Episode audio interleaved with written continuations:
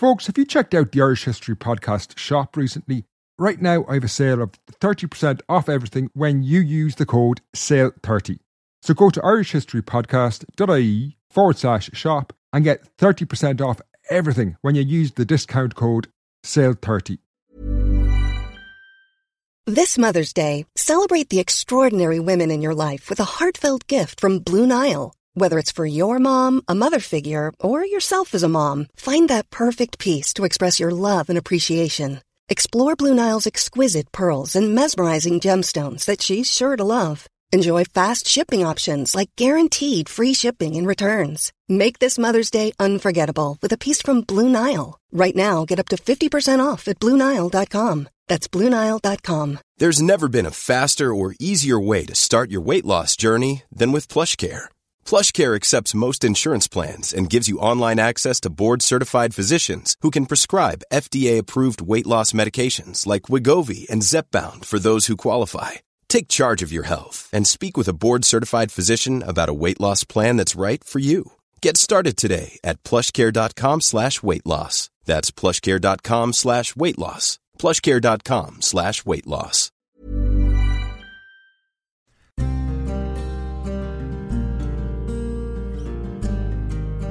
Hello and welcome to the Irish History Podcast. My name is Finn DeWire, and this is the Norman Invasion, Part sixteen, The Arrival of Hugh de Lacy. This show sees the arrival of the man who is probably the most important figure in our story after Strongbow. While Hugh de Lacy has been briefly mentioned in previous episodes, this fascinating figure, along with his family, will dominate our story for decades to come, so he needs a proper introduction. And this show is entirely devoted to Hugh de Lacy.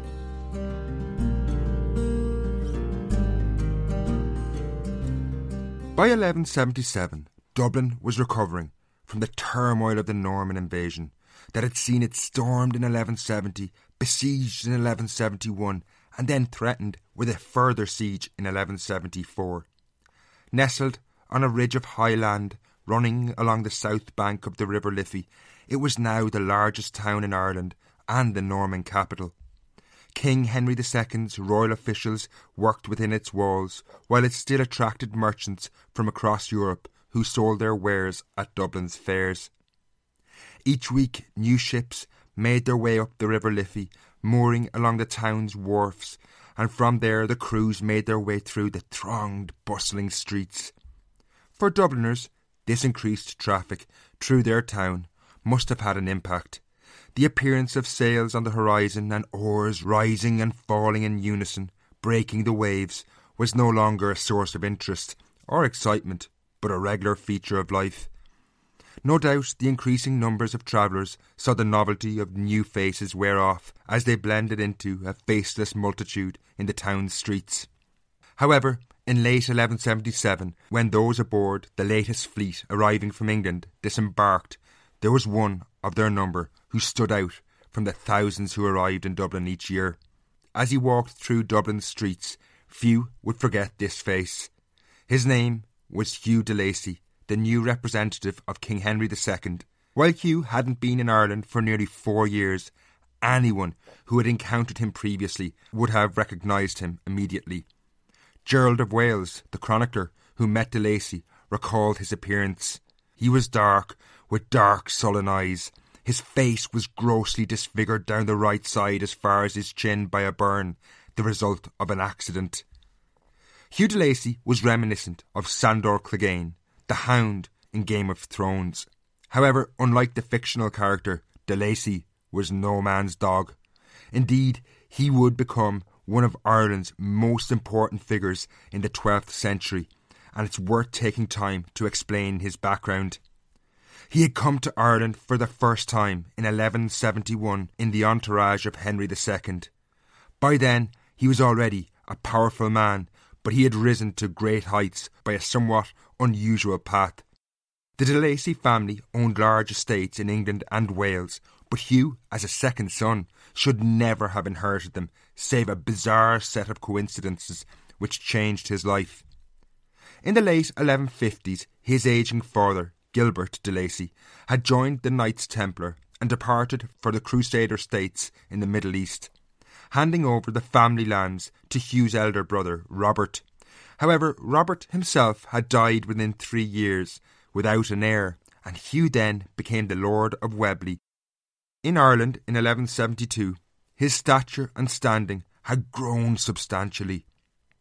If you can recall back, Henry the Second had arrived in eleven seventy-one, worried about the rising power of Strongbow, who he feared might be thinking of establishing a rival kingdom in Ireland. To provide a counterbalance to Strongbow, he therefore granted Hugh what was the southern O'Neill kingdom of Meath, making him lord of the region. This gave Hugh a phenomenal tract of land, somewhere in the region of eight hundred thousand acres, stretching from Dublin to the border of Ulster and from the Irish Sea to the River Shannon. Now, theoretically at least, Hugh was as powerful as Strongbow. However, this grant was speculative, meaning the land had not yet been conquered. That said, Meath was an imploding kingdom, weakened and being fought over by the surrounding Gaelic kings. Late eleven seventy-two saw Hugh begin to make good on his grant by killing the Gaelic king, Tiernan O'Rourke, his main rival in Meath. Slowly but surely he began to lay the foundation for a Norman lordship of the region, building a castle at Trim. However, in late eleven seventy-three, all his plans in Ireland were put on hold when civil war broke out in England. Hugh, with many other Normans in Ireland, including Strongbow and Robert FitzStephen, rallied to King Henry the Second. Little did he know when he left Ireland he would not return for four years. The fighting took Hugh to Normandy, and then he spent the following three years in England and Wales on the family estates there. When word arrived of Strongbow's death in eleven seventy-six, Hugh can only have seen the opportunity this presented. He was unquestionably now the most important noble in Ireland, given Strongbow's heir was a child and the family lands were in the hands of royal guardians. Nevertheless, this was balanced with depressing news from his lordship in Meath. It had been raided in eleven seventy-four by the Gaelic King of Connacht, Rory O'Connor, and while further settlement had gone ahead, it had been attacked by the O'Neills sweeping in from Ulster in eleven seventy-five. It was clear de Lacy would and needed to come back to Ireland. The risks of not coming were too great, while the potential power he could gain was boundless. Nevertheless, he did not return immediately. Instead, he remained in England for another year and attended Henry the Second's Council of Oxford about Ireland in eleven seventy-seven. There, as we saw in the last two shows, Robert FitzStephen, Milo de Cogan and Philip de Brioge received lands in Munster. Hugh was also showered with prestige and power. Along with being the Lord of Meath, he was now chosen to be Henry's main representative in Ireland. One third of Strongbow's lordship was also placed under his guardianship until Strongbow's young son, Gilbert, came of age. Henry was not finished aggrandising him though, as Hugh was also granted rule over the city of Dublin. These phenomenal powers made Hugh a potential threat to Henry, and to guarantee his loyalty, the king made him hand over his valuable castle and lands at Ludlow in Wales. Effectively, this was Henry's bargaining chip and hostage as such, if Hugh were to step out of line in Ireland. Given he possessed massive power when he arrived in Ireland, de Lacy's presence loomed large over the lives of people for years to come. His appearance was not the only reason they would remember him. However, having staked so much on coming to Ireland, de Lacy may not have been happy with what he found in that summer of eleven seventy-seven. Making good on his lands in Ireland would not be as easy as they might have seemed. Hugh de Lacy's arrival in Ireland heralded at a new phase of the Norman invasion. Rather than dramatically expand the Norman conquests, he instead began a programme of building and reorganising, in Meath in particular, which saw the Normans plant deep roots and transform Ireland. However, this was no easy task. The Norman invasion had seen widespread war and upheaval across Ireland. By eleven seventy-seven, they had carved out a large swathe of territory between Cork and Antrim, with its core in Leinster and to a lesser extent Meath, which was increasingly secure. The biggest Gaelic opposition they faced was the O'Connors of Connaught, but they were too busy squabbling amongst themselves to pose any major resistance. However, much of Leinster, and indeed Meath, was ruinous. War had taken its toll. Fields were burned, many of the Gaelic inhabitants had fled, and the Gaelic society, which had existed for centuries, had been torn asunder. While Norman colonists were flooding into Ireland, they were not coming in big enough numbers to replace the Gaelic Irish who had fled, and rebuilding and replanting of crops was not happening. Indeed, when Hugh arrived in eleven seventy-seven, there was not even enough food to feed the Normans. The shortages were so severe that grain from Shropshire in England had to be imported. This chronic food supply problem was a constant issue through the coming months, one that had to be resolved if the Normans were going to carry out the changes they desired. However, eleven seventy-eight offered de Lacy no respite, and the weather that year was highly unusual. A good harvest was needed, but the summer was extremely dry. The Gaelic annals reported the Galway River dried up. Indeed, one chronicler recalled objects from what they called the remotest times were uncovered on the riverbed. Even the Shannon, Ireland's biggest river, appears to have substantially dropped in depth. As one source revealed, an island came on the Shannon and no one knew whence it came. For the coming harvest, this was disastrous as crops were deprived of water crucial to growth. If this wasn't bad enough, later eleven seventy-eight also saw dramatic storms which tore down oak trees and a harsh frost which froze lakes solid. Unsurprisingly, the import of grain from England nearly doubled, with five hundred bushels being imported in eleven seventy-eight and eleven seventy-nine. This wasn't exactly what the Normans had planned when they had conquered Ireland. It was supposed to be a source of wealth, not somewhere they needed to be sending food to. However, Hugh himself was well aware of what needed to be done. Indeed, it was almost in his D N A. His family owned lands in what were known as the Welsh Marches. These were frontier regions where the Normans were battling against Welsh princes in a not too dissimilar situation to Ireland. Through these experiences, Hugh had a clear plan about how to take, hold and develop Meath. Simply put, the lands that had been burned by war and abandoned by the Gaelic Irish needed to be put under the plough again, and from there a society could be rebuilt, however, not like the one that had existed prior to the invasion. This new society would be cast in the image of the Norman lands they had come from in England and Wales. To complete this, massive amounts of labour would be needed, and it was evident that there simply wasn't enough people coming from across the Irish Sea. Hugh knew he needed to entice the Gaelic Irish back.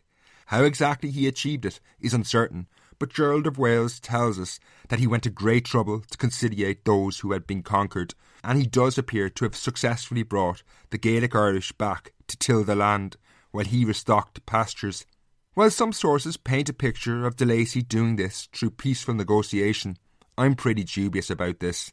I suspect there was a lot of stick and very little carrot used in terms of incentive, because by eleven seventy-nine complaints reached Henry the Second in England from Gaelic Irish subjects that they were being mistreated. I guess it's also possible he lured them back under false pretences. One way or another, it appears Hugh de Lacy had very little qualms about how he achieved his rebuilding programme, as he was also poaching tenants and peasants from the deceased Strongbow's lordship of Leinster. One way or another, though, he was successful. The work programme he embarked on was massive. Castles were built, lands were resown. However, in this process he also swept away the last vestiges of Gaelic Meath, that kingdom that had provided so many of Ireland's high kings. The eight hundred thousand acres of the lordship was vast, far too expansive to be ruled by his family alone. Therefore, he had made some of his supporters subtenants, and the old kingdom was carved up between them. For example, the De Feppo family were granted lands in the region of Screen, which they ruled from a castle they constructed, while the Tyrrell family were given lands close to Dublin at Castle Knock. Hugh himself kept an extensive domain at Rathwire for his own family, while he built the administrative centre of the entire lordship around a castle and town at Trim. The castle at Trim had been built and then rebuilt after being attacked by Rory O'Connor, but by the late eleven seventies it was already an impressive earth and timberwork fortification, while the town around it was becoming a key part of de Lacy's lordship. While Trim Castle would in time become the biggest castle in Ireland, other structures were erected and expanded at Kells and Duleek. In this new society emerging, the Gaelic Irish who had returned were completely second-class citizens, or subjects rather. They had no place under Norman law to speak of. As the legal framework for the colony took hold, they were deprived of any right to take a case. Indeed, if a Gaelic person was murdered by a Norman, their murder did not face any consequences. In the years after eleven seventy-seven, de Lacy ushered in what was a period of stability, for the Normans at least, in the east of the country, after nearly a decade of upheaval, which had begun with the conquest. He also put an end to the decades-long struggle for Meath, which had been one of the root causes of why Diarmaid Mac Murrough had originally fled Ireland and sought Strongbow's help way back in eleven sixty-six. This was done by obliterating the kingdom and forging the new Norman lordship of Meath on its ruins. The only major potential problem Hugh de Lacy faced was Rory O'Connor, the Gaelic king of Connacht. If Rory swept across the Shannon in a raid, as he had done on countless occasions before this, he could do untold damage. While Hugh could be confident that once he marshalled his forces, he would be able to drive Rory back, the raid in itself could cause massive, massive damage. He needed some lasting resolution, and negotiations began with Rory to try and stabilise relations with Connacht. This ended in a marriage alliance in eleven eighty, one that had massive consequences for Hugh de Lacy. That year, Hugh married Rose O'Connor, the daughter of Rory O'Connor, in an effort to bind the two men to peace. While such alliances were common, in order to marry, Hugh de Lacy needed to get his king, Henry the Second's permission first, something he had failed to do. Now, in the medieval period, kings controlled their nobles' right to marry, for the very reason that marriages could make individuals, like Hugh, very powerful. In eleven eighty, Hugh de Lacy had gone and ignored this law and married Rose O'Connor and formed an alliance with Gaelic Ireland's most powerful king. Henry the Second, a suspicious man at the best of times, was outraged, and understandably so. In the previous decade, his own family had risen up against him, along with many of his nobles. Now he could see Hugh de Lacy growing ever more powerful in Ireland and marrying the daughter of a man who claimed to be King of Ireland. This was a step too far. De Lacy had severely misjudged this situation. He should have been able to predict the reaction. Unsurprisingly, in eleven eighty-one, Henry decided he needed to recall de Lacy and make him answer for what he had done. He sent not one, but two men, John de Lacy and another, the memorably named Richard of the Peak, to replace him as the king's representative in Ireland. It was clear Henry did not want another individual gaining the power de Lacy had accrued. When these two men arrived in Dublin, they had little idea what to expect. Would de Lacy resist? Given everything he had achieved, would he simply pass over his power to John de Lacy and Richard of the Peak? If he didn't, he would risk war. Tune in next time to find out. Until next time, slán.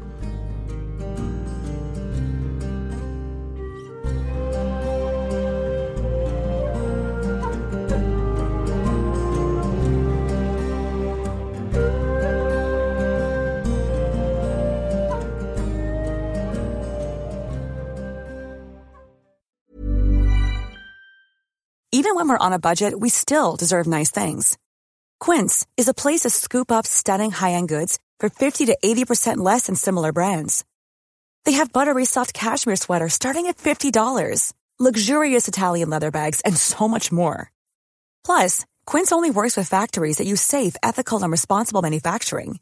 Get the high-end goods you'll love without the high price tag with Quince. Go to quince dot com slash style for free shipping and three sixty-five day returns.